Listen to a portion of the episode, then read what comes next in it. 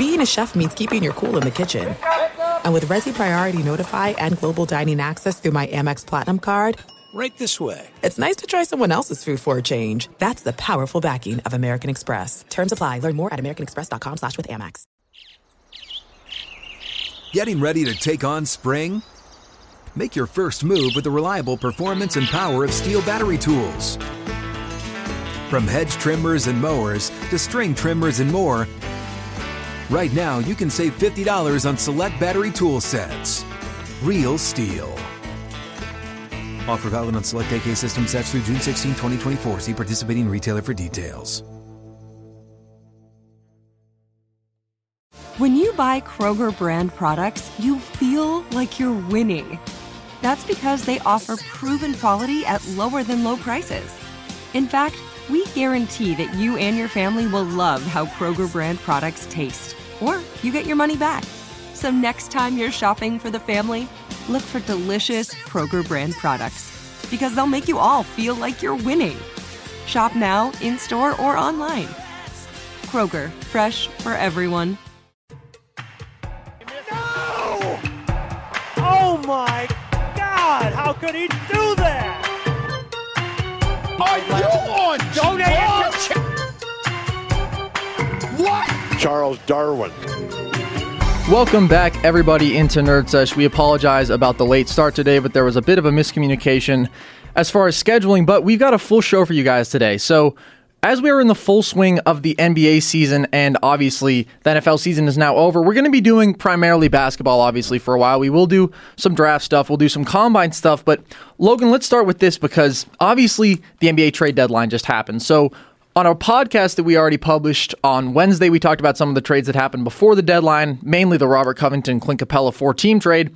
But today, we get to share our thoughts on a bunch of the other big trades that happened, some of which were pretty unexpected. And the first one is the trade that took place between the Warriors and the Timberwolves that saw D'Angelo Russell, Jacob Evans, and Omari Spellman go to Minnesota in exchange for Andrew Wiggins, a 2021 top three protected pick, and a 2022 second round pick. Logan, let's look at this first from the perspective of the Warriors. How do you think they came out, out of this one? I think this is a pretty balanced trade on both sides. I didn't love it from either side. Um, so I think it's good for both squads. I think the Warriors didn't obviously didn't enjoy the fit, and I trust Steve Kerr. Mm-hmm. If Steve Kerr doesn't think that Russell fits the system, then go ahead, make a move. They also come away with the uh, protected first round pick and Wiggins and. Uh, My biggest concern really is from the Warriors' perspective. Can you get Andrew Wiggins to play defense at that three spot?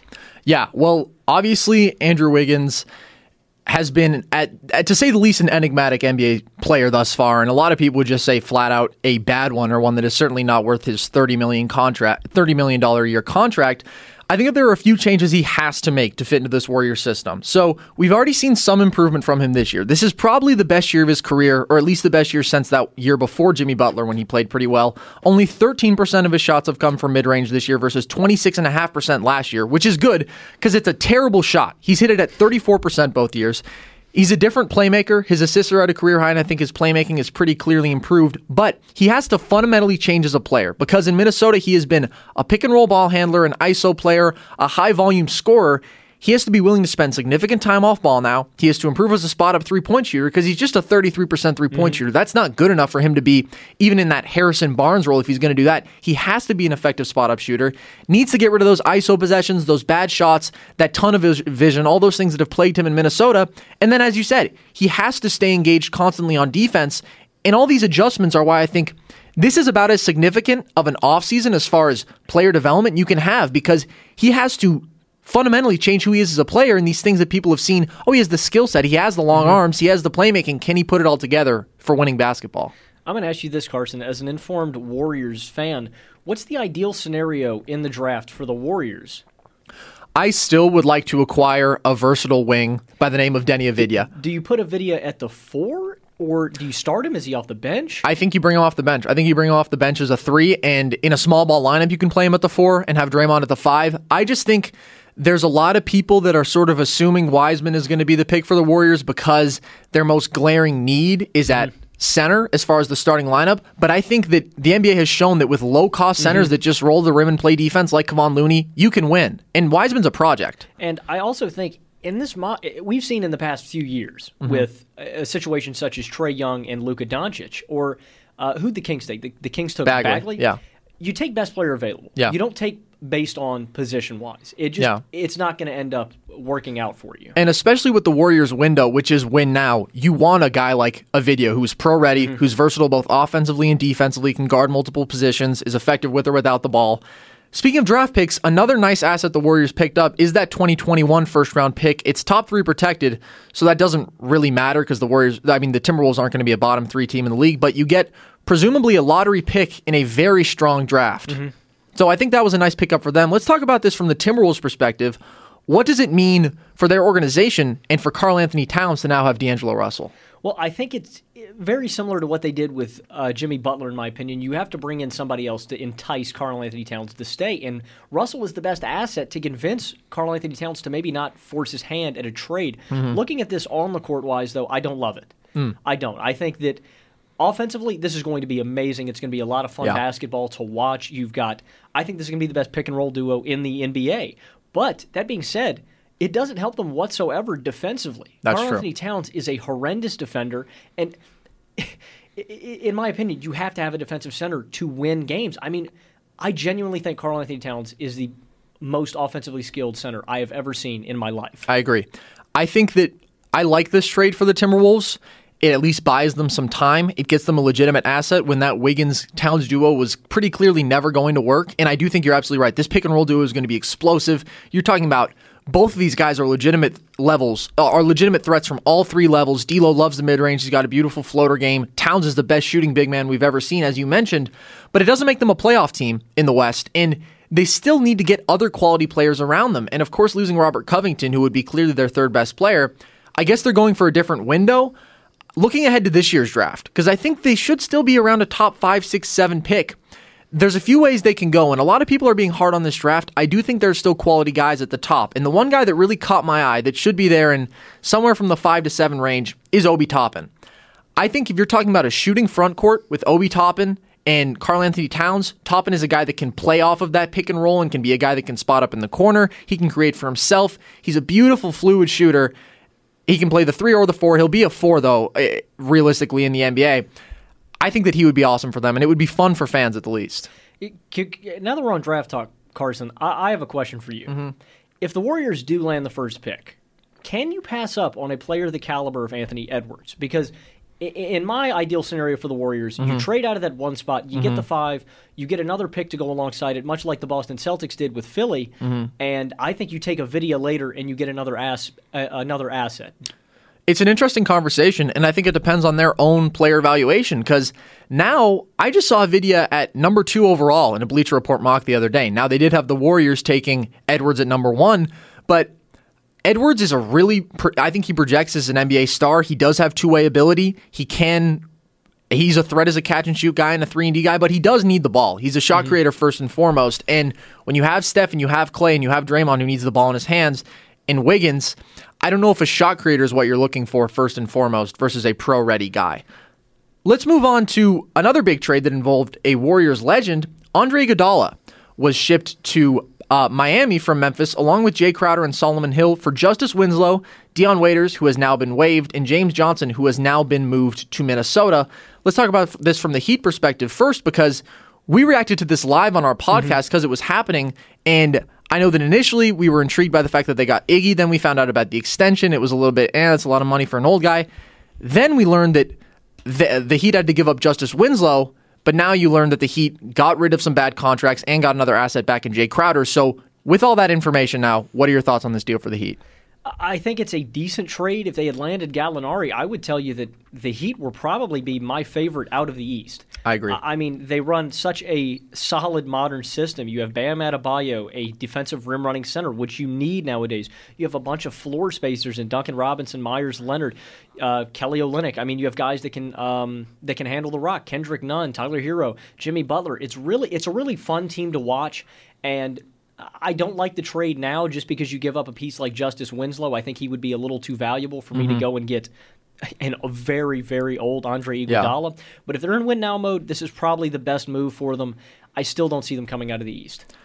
I think that you are right in a lot of ways here because the Heat did not need more depth. And they did not need more defense, and they did not need more people that can handle the balls but aren't dynamic shot creators for themselves. What they needed was a Danilo, Danilo Gallinari, a guy especially especially at the four position, I would have loved that. But a guy that is a legitimate second scorer that can score 20 points per game for you, because when Kendrick Nunn is your second leading scorer, it's tough to win the conference. I do like that they got off of the Dion Waiters contract, which would be 12.5 million next year. They got out of the James Johnson, who had a player option for 16 million. But I just think Justice Winslow is a better basketball player than Andre mm-hmm. Iguodala. Not to mention he's 13 years younger. He just doesn't have the same dynamicism athletically he there are concerns about the shooting. I can tell you as a Warriors fan, there are stretches where Andre Iguodala cannot hit a shot. And then the acquisition of Jae Crowder, it's nice for defense, but he's shooting 29% from 3 this year, which makes him basically unplayable.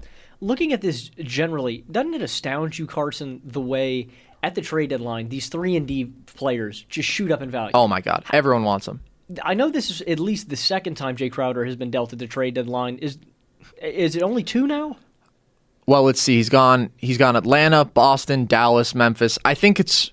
I don't remember how many were at the trade deadline, but he's bounced around. Yeah. People hear the name Jae Crowder, and then they realize in practice he's not always that great because he's actually not a great shooter of the basketball. Yeah. He's very good for defense, though. I just think Iggy, this Heat team is so deep. He's like their seventh or eighth man, mm-hmm. and he doesn't give you that dynamic shot creation, which is why I'm a little concerned.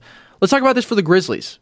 Oh, this is an awesome trade for Memphis. Mm-hmm. I mean, I think that Memphis is going to be a I've heard the the grit and grind 2.0, and I guess that's an accurate statement defensively. But I love the way this team is going to be in transition. Ja yeah. Morant, Justice Winslow mm-hmm. running the floor. You know, have a second ball handler that can ease, um, you know, ease the pressure a little bit off of Ja Morant as well. Ja can maybe explore opportunities off ball, which he hasn't been able to do with the limited. Uh, you know, teammates. Yeah, I mean, big ball handlers right now are the rage in the NBA.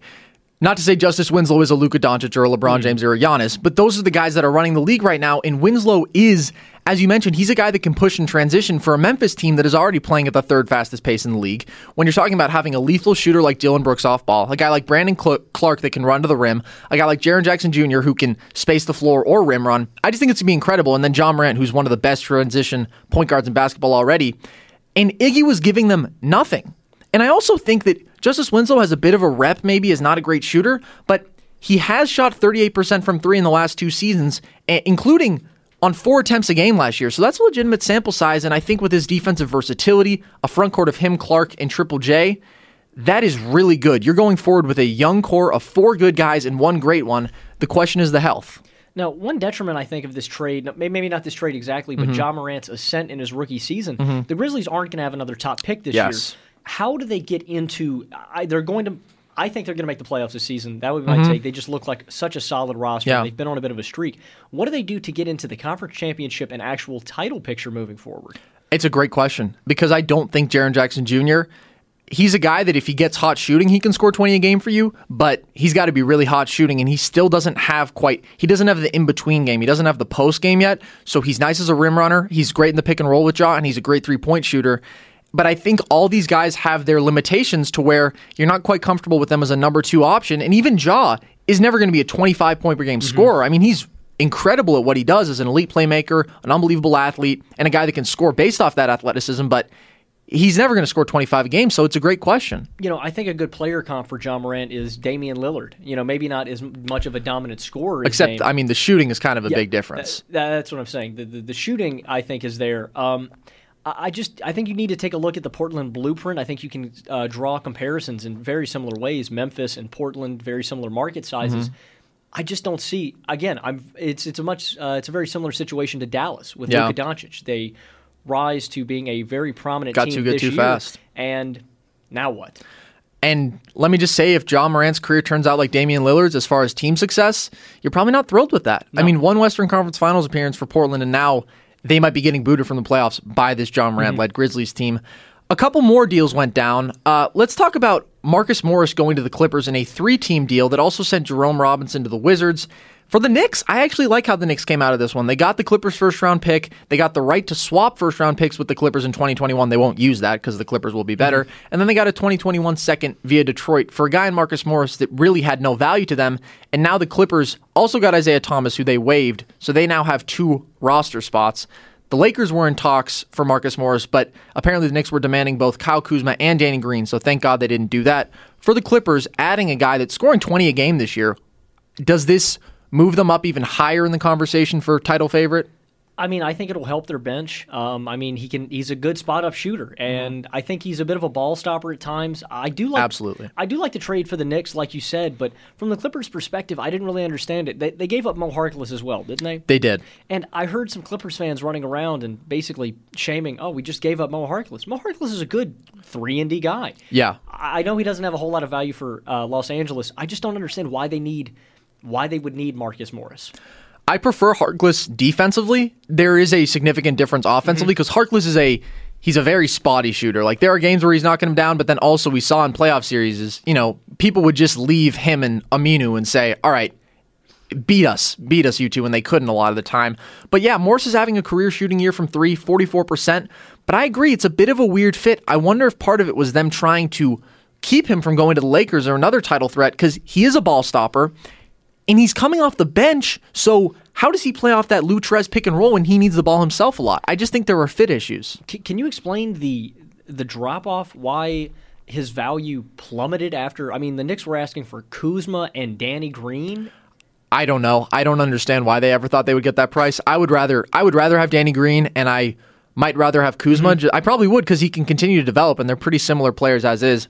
Doesn't make sense to me. It's Knicks mania. That's that's really all I can say. Let's look at the Clippers' two open roster spots here. What kind of guy do you think they're going to target going forward? Maybe maybe a Tristan Thompson is a guy that I know that they've said he's not going to be bought out from Cleveland. That just doesn't make sense to me.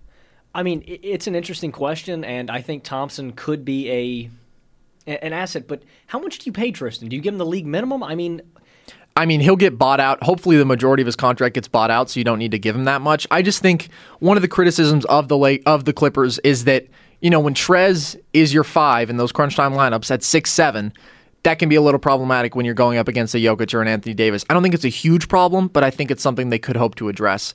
For the Wizards, they get Jerome Robinson. Do you think this is really significant for them in any way? I mean, Jerome could turn out to be something. He was special at or Boston College. Mm-hmm. I I enjoyed him in college. I don't think that's that big an asset for them. I think. I mean, obviously, like you said, the picks are important, and overall, the more picks that you have, the more opportunities you have to hit. Yeah. So I like this trade from New York. A guy like Marcus Morris, doesn't do you any good having him on the roster. Just an aging sharpshooter on what a, a losing team. Yeah, and he's also a redundancy because, I mean, Bobby Portis and Marcus Morris are so similar. They're ball stoppers. They're guys that primarily shoot from deep and mid range. They can't see the floor. They don't create for others at all. And even Julius Randle, there's some overlapping skill set in that he's a four that likes to handle the ball and needs the ball. So I think it's good that they got rid of him.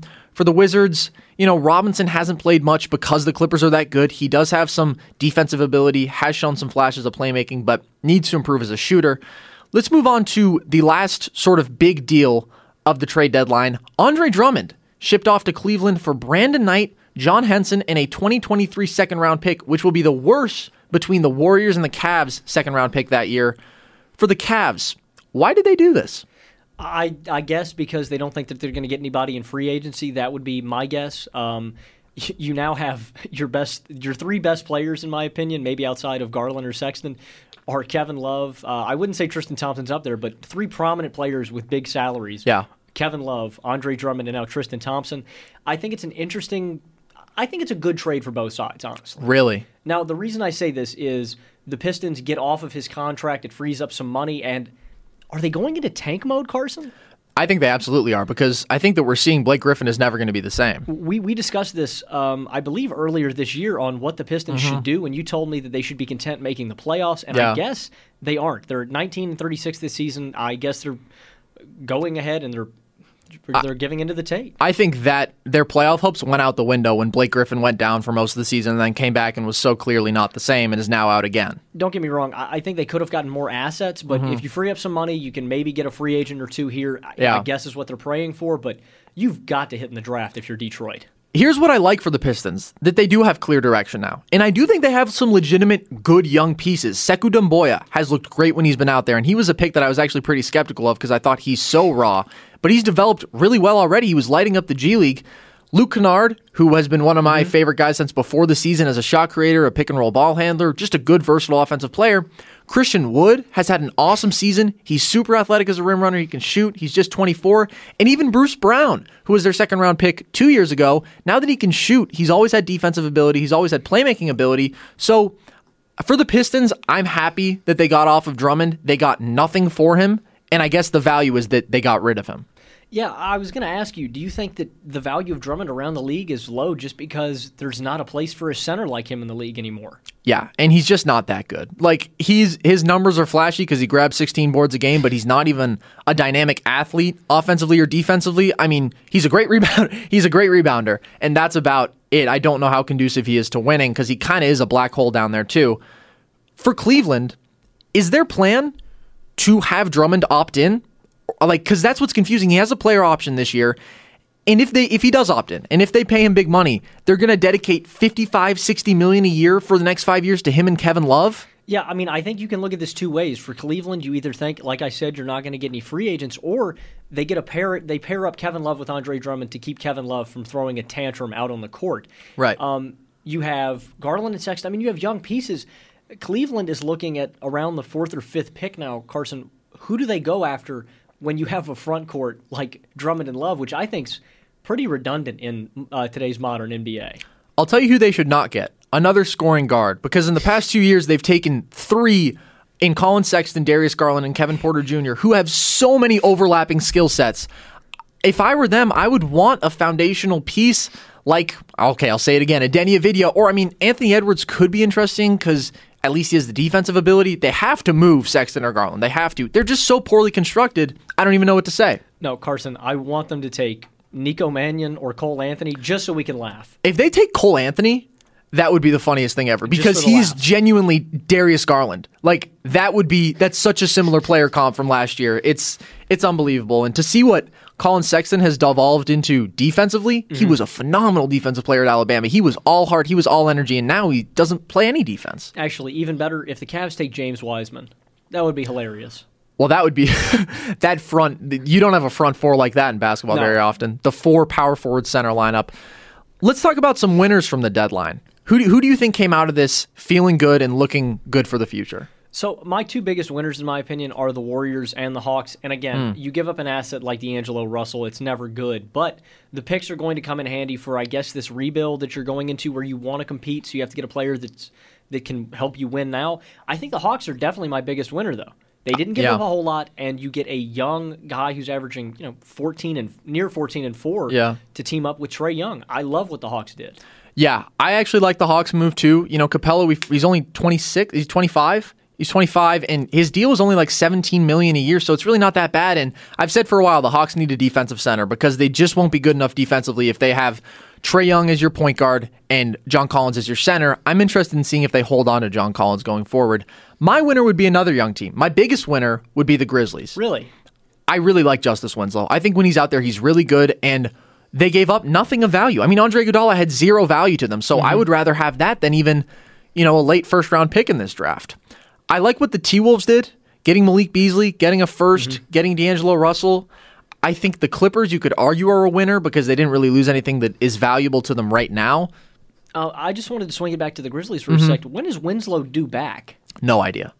And he it might be that he doesn't play again this year. And then that is where you make the argument for the Heat. He wouldn't be available this year. And his health has been a huge question mark because he missed, you know, three quarters of a season a couple years ago. He's missed at least 15 seasons and at least 15 games in the last two seasons too.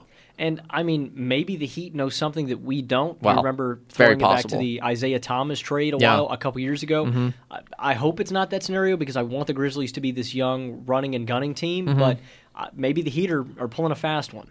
It's very possible. One more winner. This one I'm actually not sure about. The Denver Nuggets.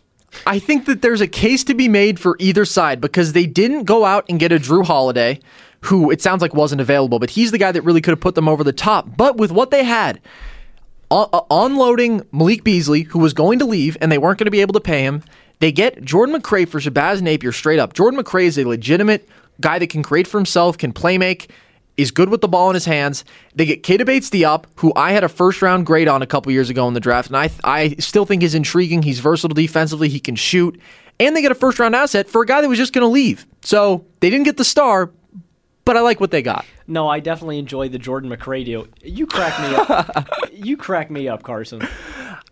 I liked it. I thought it was a steal. Just just the Nuggets plug at any any given time. Also, I'm very anti Shabazz Napier. I think he's terrible. You remember that one time in uh, December when we were talking about the Nuggets struggles? Uh huh. It's just a, a weird time there. Yeah, well, it was because Nikola Jokic decided he didn't want to play basketball for about a month and a half. On the flip side of this, who do you feel like missed out? I mean, I think it's the obvious one. I think it's the Lakers. Yes. They didn't add anybody. You still have Kuzma on the roster who really is not doing a whole lot for you. And again, the major concern for the Lakers all season has been can the bench hold up during the playoffs? You need Yeah. to add someone younger, someone better. And Rondo, Howard, they've all been overachieving here so far. I just feel like they, they handcuff themselves to Kentavious Caldwell Pope. Yeah. And when you handcuff yourself to an asset like that and can't deal Kuzma, you're just not going to get any better. And they handcuffed themselves by trading away every young asset and pick that they had to get Anthony Davis, which I would do again. But you have to understand that that means unless Darren Collison, you know, decides he wants to join your team, unless someone becomes available via buyout, it's really hard to add pieces. Well, I mean, we knew at the time that Yeah. this is how it was going This is it. This is You their have team. LeBron and AD, and then whatever you can you can Mm-hmm. round up together. Um, I thought, I never for a second thought that they were going to nab Derrick Rose. yeah. And to me, we, we saw this one already, LeBron. We saw you and D Rose together. Yeah. It it wasn't the best fit. And there was also discussion of them going out and getting a Dennis Schroeder or Spencer Dinwiddie, which I think would have made them overwhelming favorites. But with what assets? Yeah. Who is It's Kuzma, I guess, and Kuzma and I don't know what else. Dennis Schroeder has been awesome for OKC Yes. this season, and Spencer Dinwiddie has been even better. Yeah. You, you know, we all you made a case for him being an All Star. Yeah, those season. guys are both in the tier right below All Stars. I mean, they are dynamic scorers. They're quality playmakers. The, the pay, playmakers. They're like two of the best six men as far as running a second unit you can have because they're so dynamic as scorers. And of course, they didn't get either of them. I'm just happy they didn't force the issue on Marcus Morris because that would have been bad. Another team that I think I agree on the Lakers. I think missed out is the the 76ers.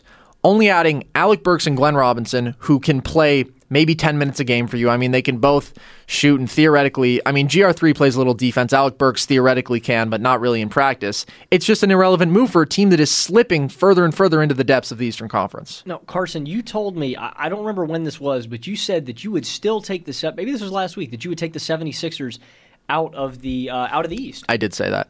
And you know, Carson, I'm going to agree with you under these circumstances. Mm-hmm. If the 76ers can bounce up and take the third or two seed, Hmm. I'm taking the Sixers out of the East 23 and 2 at home. Wow. And And that's true. They've been abysmal on the road. They're 9 and 19 on the season on the road, which to me says Yeah. if you can get lucky and Giannis and the Bucks get knocked out Mm-hmm. in the second round, which I don't think it's going to happen. I think the Sixers are the team to beat the Bucks. I think matchup wise, that's why I have faith in them. Oh, I think that I just don't think they can win on the road. No, I mean that's actually a very fair case because you look at the quality of opponents two through six.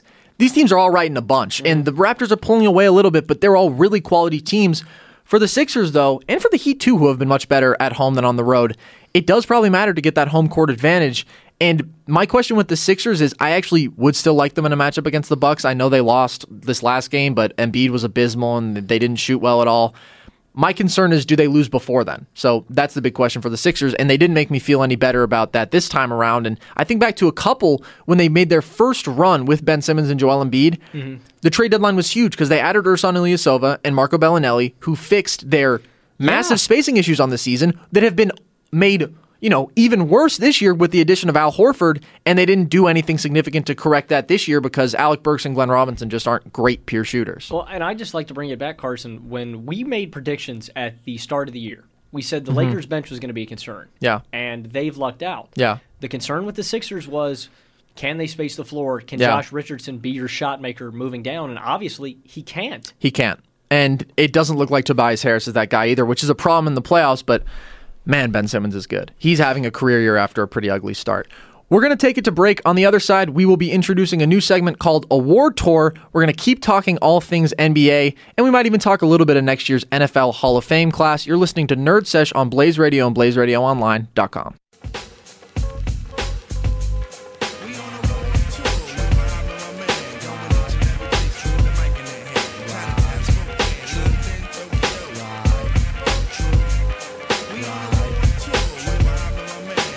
Welcome, everybody, back into Nerd Sesh. We're introducing a new segment today called Award Tour, where we're going to be handing out our weekly awards to the people that we thought shone the brightest.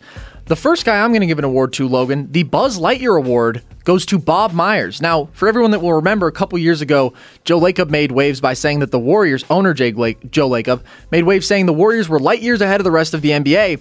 And with this move for Andrew Wiggins, who of course has been a bit of an albatross, fully embracing him as a player, they've got to be light years ahead of everyone. Yeah, my first award is the most professional in the workplace, and I'm going to hand it out to Trevor Ariza. Hmm. Two technicals against the Utah Jazz, which in turn turned into two free throws that definitely had an impact on the end of the game with that Damian Lillard goaltend call. I'm going to give the next award to Jamal Murray. It's the Jamal Murray Award for the, bi monthly epic performance. Once every couple months, Jamal Murray goes crazy. He just did it, dropped 36, 5, and 5 on 14 of 17 shooting against the Suns, 6 of 8 from 3. It was his third 35 point game of the year.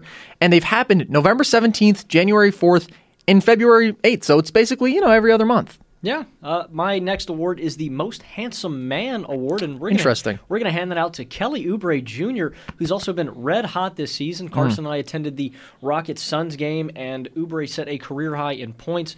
Uh, this past month, I believe, or no, excuse me, this week, 27.5 points per game, 53.3% shooting from the field, and 55% from deep. I'm going to give the I Hate Big Men award to Daryl Morey for hating big men and trading away the last relevant one on his roster in Clint Capela. Sorry, Isaiah Hartenstein. I'm not going to give you that honor. And the final award we're going to hand out is the Long Distance Relationship Award. We're going to give that to Devin Booker for watching two of his best buds team up in Minnesota in D'Angelo Russell and Karl Anthony Towns in that blockbuster trade. I know that that has a, a few Sun fans a little bit scared. Mm-hmm. Now, I don't think Devin Booker's going anywhere, but I can understand the fear, I suppose. We referenced this with the I Hate Big Men award, and we talked about the trade a little bit earlier, but the new look Rockets, Logan, we had a chance to see them against the Suns. I've watched the the entirety of the two games that they've played thus far. I watched them against the Lakers. I watched them against the Suns. What are your takeaways from this team early on? I mean, you have to have, you can't miss shots. Yeah. That's the big thing. With a is true. roster like this, you can't miss shots because you're going to get beat on the boards Yeah. as well. I mean, Harden had 32 points against the Suns. In three quarters. And yeah, and he didn't play at all. I remember Eric Gordon was missing shots. Mm-hmm. Uh, Danuel House, I believe, was one of seven from the field. PJ Tucker, his corner three, which is normally money, couldn't hit one. It, was it was embarrassing, and Harden took the tip. He's taken the tip know. in both games. It, it, to me, I don't understand where this roster is going now. I do think the game against the Suns is a bit of an outlier because you don't have Russell Westbrook in, Mm-hmm. Yeah. and from the shot making pers- perspective, he doesn't help, but definitely rebounding, he does. I just think that this team is going to plummet. They don't have a big man. So I think that this was a bad move overall for this team. And I think specifically when you look forward to the playoffs, you want to have multiple looks you can throw at people. Because if you go up against a Rudy Gobert or even more so offensive weapons like a Nikola Jokic or an Anthony Davis, they're just going to get crushed. And that's why I think they need to pray that Tristan Thompson becomes available on the buyout market because they need to at least be able to play him 15 minutes a game in the matchups where it's necessary. I think it's interesting because the two first games that they've played have really been polar opposites. Against the Lakers, they shot 19 of 42 from three.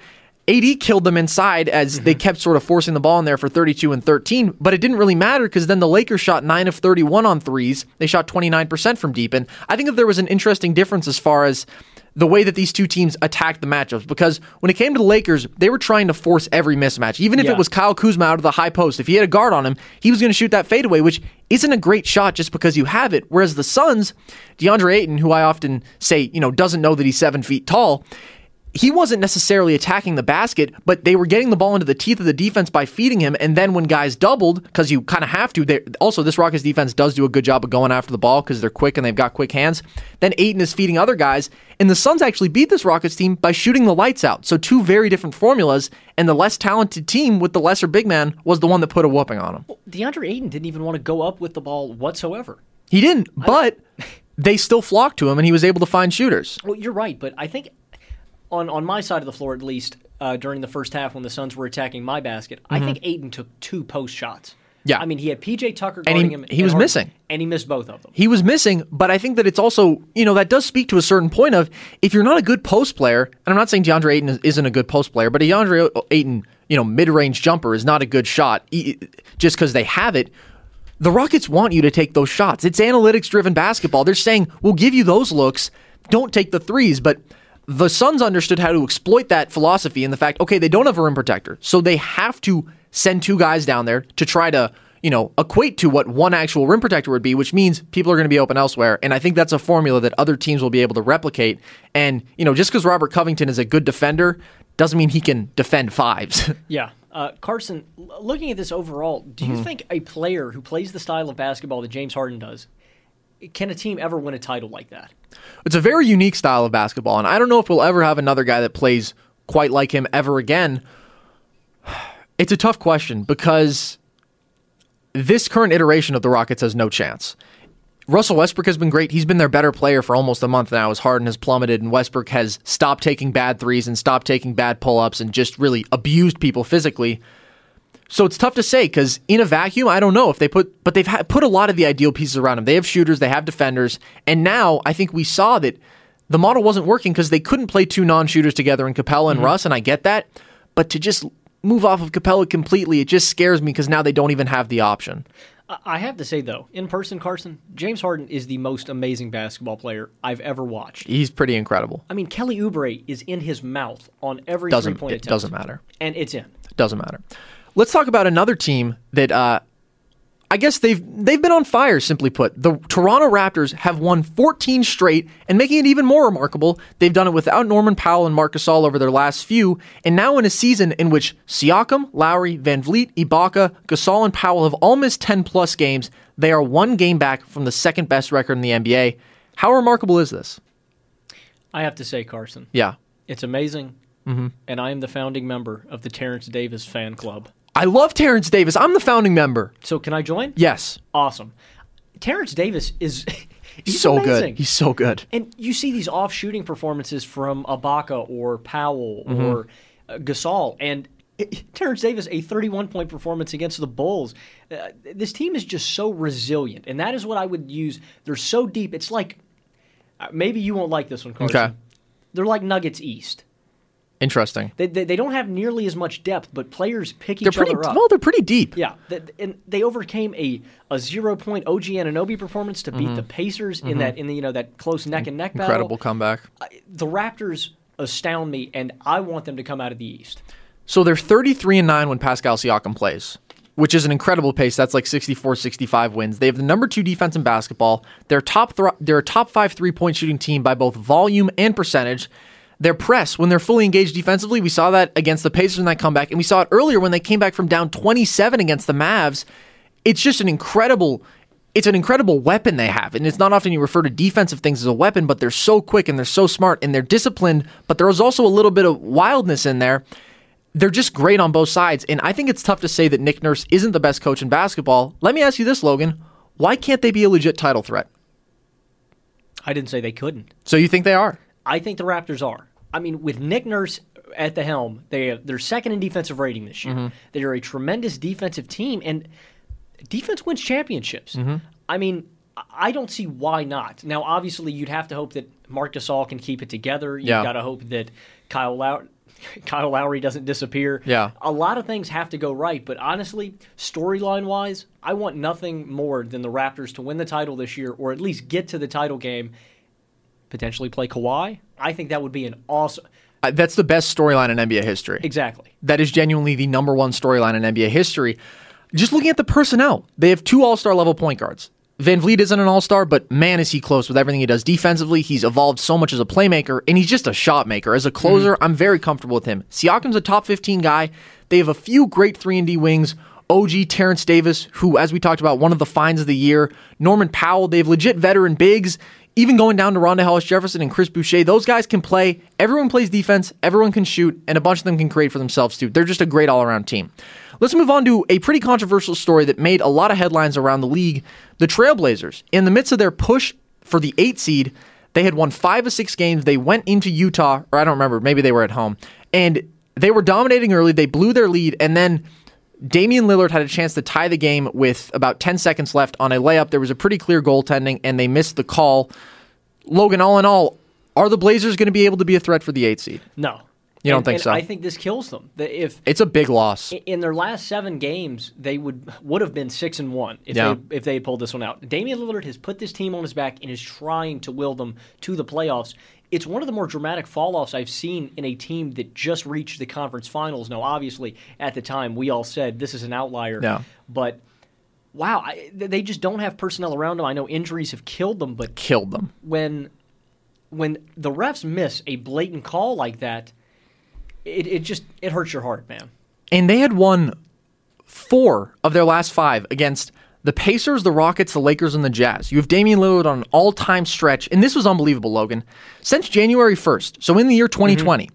in the decade, the 2020s, Damian Lillard is averaging 34.3 points, 4.7 rebounds, and 8.6 assists per game on 49, 45 and a half, 89 shooting splits. And the Blazers are 10 and 9. Like this is one of the all-time great one-man shows over this 20-game stretch. Damian Lillard can't do anything more. I mean, he's he dropped 61 on your Warriors, he dropped 47 on Yeah. Dallas, 50 on Indiana, 48 on the Lakers, and the 51 on playmaking. Utah. He just has the ball in his hands all the time, and CJ is not even. He hasn't been great over this stretch because it's just been the Dame show. I think this is one of the most impressive runs of his career because you're looking at the fact that they haven't had Zach Collins all year. They haven't had Rodney Hood since early in the season. They of course lost Aminu and Harkless, and they don't have Nurkic, who you could argue was their second best player mm-hmm. last year. I think the only case in which the Blazers do make a run, and they're now two and a half games out of the eight seed that Memphis has. They would have been one and a half games out, so that is a big loss, mm-hmm. even with a lot of games left. When Nurkic comes back, they're a lot better. My Yeah. question though is how does he play with Hassan Whiteside? Because those are two traditional centers. Nurkic is much more versatile, but how can they be on the floor together? I don't think you do. I don't think you have them on the floor together. So you just demote Whiteside? I mean, Yeah. that's fine by me. Play Whiteside much. 15 minutes a game. Yeah, I, I don't. He really- won't be happy though. I don't really see the value in Whiteside. Obviously, how did you put it, Carson? He, he's in a contract year, so we're getting a classic Whiteside. yeah, I mean, he listen. If you don't watch us on Whiteside, you'd think he's great. Yeah. he, he blocks shots, he grab rebounds, and it's because he stands in a position where that's all he can do. He just parks down low. He's hilarious. This team has been lacking without Nurkic. I, I would just demote Whiteside. Yeah, no, that's fine with me. Let's talk about another guy that has been on a Lillard esque role. Now, they're not winning games quite as much, but they're actually the same amount of games out of the playoff. It's Bradley Beal of the Washington Wizards, his last eight games. And this goes back to, you know, I like to attribute it to the All Star snub for the narrative sake. Yeah, it yeah. started before the All Star snub, but his last eight games 37.6 points, 4.5 boards, and 6.3 assists per game on 51, 37, 87 splits with a plus 1.8 plus minus. The Wizards are playing 500 basketball. To me, Yeah. by committee of one. Yes. This just reinforces the point of why he should have been an All Star. Yeah. To the committee actually deciding this, it doesn't matter. The whole point of why Bradley Beal wasn't an All Star is because the Wizards aren't winning games, and until that changes, I know Bradley Beal can't do it all on his own. It's very similar to the Damian Lillard situation. Yeah. but it doesn't it doesn't make his All Star case any better. This is they're not loose numbers. They're not they they're not They're le- meaningless. they're legit. but they're not translating to wins. I'm wondering in the pit of my stomach. I think that I might have a little bit of doubt because I put Jayson Tatum over Bradley Beal. It was a super hard decision, and I basically attributed it to defense and winning because Beal had had a terrible defensive season, and the Wizards had actually been better with him off the floor in games where he didn't play and during the minutes within the games he did play when he wasn't on the floor. But he's just a top 15 player in basketball. I mean, the things he can do offensively as a guy on or off ball, how much he's evolved as a playmaker. He's just such a dynamic shot maker. He gets to the line, and I wish that he was on my All Star team. The Wizards, two and a half games back from the playoffs, remarkably, because the Orlando Magic also suck. I hate the East. Yeah. I hate it. 18 and 32, and they're in the playoff conversation. And I am praying for the Grizzlies to make the playoffs at over 500 because we discussed this on Yeah. the podcast. I don't think it's happened since 1989. where both conferences had a sub 500 team. that that would be embarrassing. And the Wizards have the league's worst defense. They have the number 30 defensive rating. But their offense, Oh yeah. I love their offense. I think Scott Brooks has done an incredible job. And Washington fans, I imagine, are entertained at the least. So I don't know why they gave up Jordan McRae for Shabazz Napier. I'm on the Jordan McRae bandwagon. I think he's good.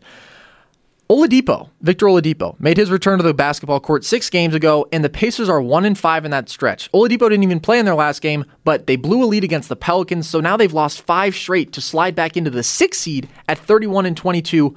Also blew that game against the Raptors, lost to the Knicks. Oladipo is shooting 28% from the field, 21% from three. Is this something to be concerned about?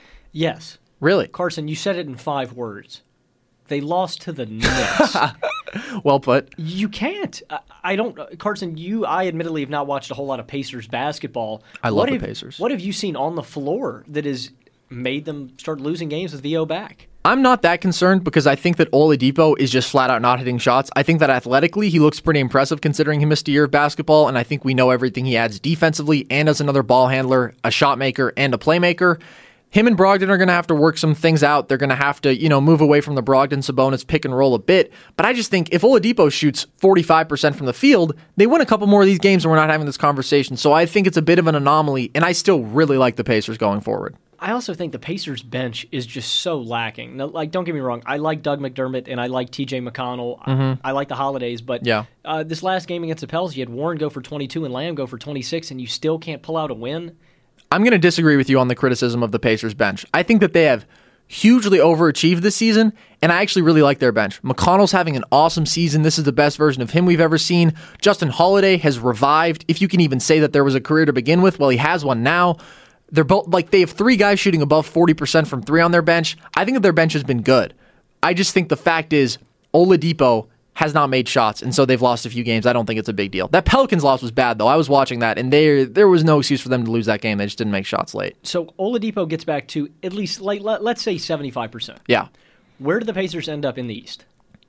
They might still end up as the sixth seed, but I think they can beat anyone. And that's what I said when Victor anyone. Even the Bucks. Yes. Okay. Because they have so many guys that can beat you. Defensively, they should be a top three defense in the league. That's what they were last year. And with Oladipo back, I think that you're talking about top notch defensive wings and bigs as far as Miles Turner. And, you know, Sabonis has come a long way on defense. I really, really like the Pacers. I think they're a threat. So we've caught you up on all the NBA news, but there's still some NFL news that we can squeeze out of next year's Hall of Fame class. So, Logan, Obviously, we did a lot of content on this year's Hall of Fame class. Looking ahead to 2021, there will be five modern players inducted. Who are your five picks? So number one, clearly far and away, is Peyton Manning. Disagree. Really, I want to hear this case. There is no case. I, I, Peyton's uh, one of the greatest quarterbacks of all time. I loved him when I was a kid. So many classic moments. The uh, AFC Championship game against the Pats with the Broncos, the AFC Championship game against the Pats with the Colts. I know we lost a lot of those battles. Yeah. but I, I'm not meaning overarching. he won a couple of them. That's Uh, true. he was a 14-time Pro Bowler, 539 career touchdowns. There, this is a no-brainer. I mean, he's top three in every relevant passing stat. Five time MVP. I think there's another absolute undisputed lock in Charles Woodson. yeah, I completely agree. Nine time Pro Bowler, three time All Pro at two different positions, a Defensive Player of the Year, top five in career interceptions, non offensive touchdowns, passes defended. He's top 30 in combined tackles, top 20 in forced fumbles, 20 sacks in his career. I mean, as a corner and a safety, he just did everything. He could cover anyone, he could rush the passer late in his career. He was unbelievable. I think the biggest aspect uh, of Charles Woodson's greatness is that he was still in his prime from 33 to 35. When He was great. Yeah. Changing positions also. exactly, um, and I think you can make a case that he was the best defender on that uh, Green Bay Super Bowl defense. Now, I think you'd have to make a, a case against it. Well, I mean, you have Clay Matthews Clay who balled out with 13 yeah. and a half sacks that year. You had Nick Collins who Nick Now, Collins. let's went- be honest. Nick Collins was good. He wasn't Charles Woodson. I'm just saying for that individual season. Okay. But Charles Woodson did have a great year and was he's a no-brainer as well. I agree.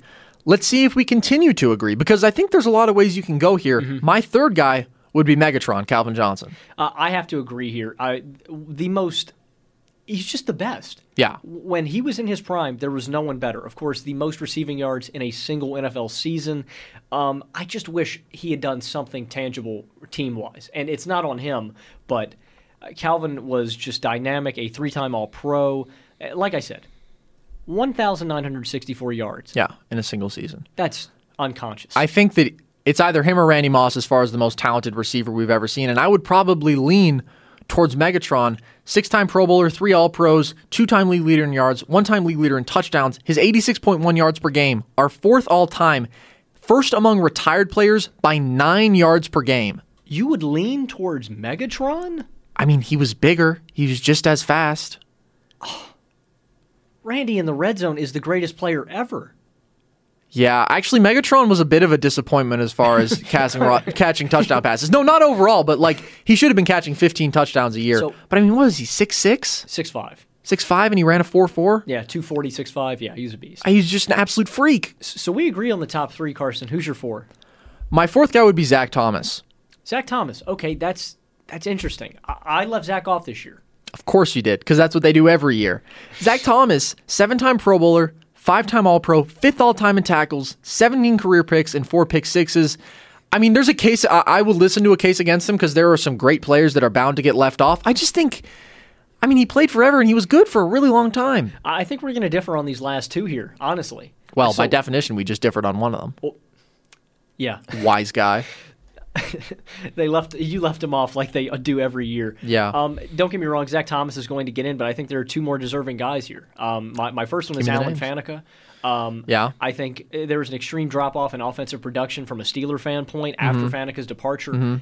Carson, I'm going to be honest. I don't know how we won Super Bowl 43 with the offense that we that we put Hmm. out there. I mean, one of the greatest defenses of all time, but our offense was extremely lackluster. Faneca, obviously, there aren't as many tangible numbers that you can give for an offensive lineman. A nine-time Pro Bowler, a six-time All-Pro, and a one-time Super Bowl champion. I think if you're going to get Hutch in, I think that Faneca has to be next year in. I would have had Faneca over Steve Hutchinson. Faneca is my first guy off, though. Okay. Who's your last guy? My last guy, and I know that we discussed this a little briefly, Mm-hmm. Rondé Barber. And hear me out, Carson. So, Disagree. I know who you're Not in my go- top 10. Oh my, my my my mouth just. He wouldn't be in my top 10 of, of the eligible guys. That is so disrespectful. Well, maybe he'd be my 10th, actually. No, no, he wouldn't. The, the, the reason that I would put Rondé in this year is there's a signature moment that you can attach Rondé to and remember for the rest of your life. When Rondé shut the vet down, when the last game at vet at the vet picks off Donovan McNabb, pick six, sends the Buccaneers to the Super Bowl.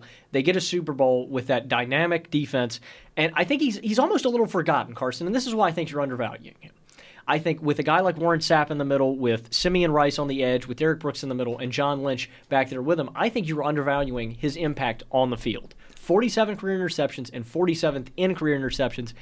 I think you were severely undervaluing Rondé Barber. Well, let me tell you one thing. First of all, he wouldn't be the first guy I would have get in from that Tampa defense that is in right now. I would put John Lynch over Okay, him. I can respect it. Second of all, here's why Rondé Barber is overrated. Because he had that book about him and Tiki growing up, and every kid I read, read it. Every kid read it. So therefore, uh, your argument has no validity. Also, Rondé Barber, tremendous tackler. Yeah, Run stopper. Good for him. Ready for the guy I have? I don't think you're going to be expecting this at all. Like I actually don't. Patrick Willis. No. Patrick Willis would be my second guy off after Faneca. Really? You were a Patrick Willis nut. I love Patrick Willis because he was incredible, and anyone that was alive would know. I mean, he played seven healthy seasons, and he was a seven-time Pro Bowler and five-time All-Pro. Open my ears, Carson. Who is it? So this is actually pretty interesting. There are out of the eligible guys for next year's class, I'm taking four newly eligible guys. So Peyton, Woodson, Megatron, and Jared Allen. You know, Carson, that's a really good pick. Thank Very underrated. I'm going to tell you right now, though, he's not getting in. As a first ballot guy, I don't think that he will get in, but I don't have to play the politics of, you know, the the cachet that comes with being did I use that word right? I have no idea. with, you know, the the reputation that comes with being a first ballot Hall of Famer. Because I'm just looking at the guys that have the best resumes. And Jared Allen, with 136 career sacks, that's 12th all time, 171 tackles for loss, that's third all time, four safeties, and I understand that this is kind of a random stat, but he's forced the most safeties of all time, seven straight 11 plus sack seasons, a two time sack leader, a one time tackle for loss leader. And I just remember how incredible he was for my entire childhood. There's no era bias there, okay? I think Jared Allen belongs in. I think the first guy off for me is Zach Thomas. I think the second guy off is Jared Allen. Hmm. Third guy off, Pat Will. I want to I want to mention briefly though a guy who I think has to get in, in the Hall of Fame at Yeah. some point, and that's Ken Anderson. I think at some point. Really? You're a passionate Ken Anderson defender? I am a passionate Ken Anderson defender. I think there's a case to be made. Ken Anderson was an average quarterback with a Rich Gannon season. oh, How do you like them apples? Cam- What's the difference? Cam Newton, Rich Gannon. You- You're going to put my own words back on me. Yeah, why not? Did Did you read uh, Everything's an Argument, Carson? Yes, Um, I that's mean, a textbook for those of you listening. Uh, 197 touchdowns for Kenny Anderson, a four-time Pro Bowler, a one-time All-Pro, and a one-time MVP. I get it, Carson. Maybe you can say he had his Rich Gannon season, but he took that team to the Super Bowl as well.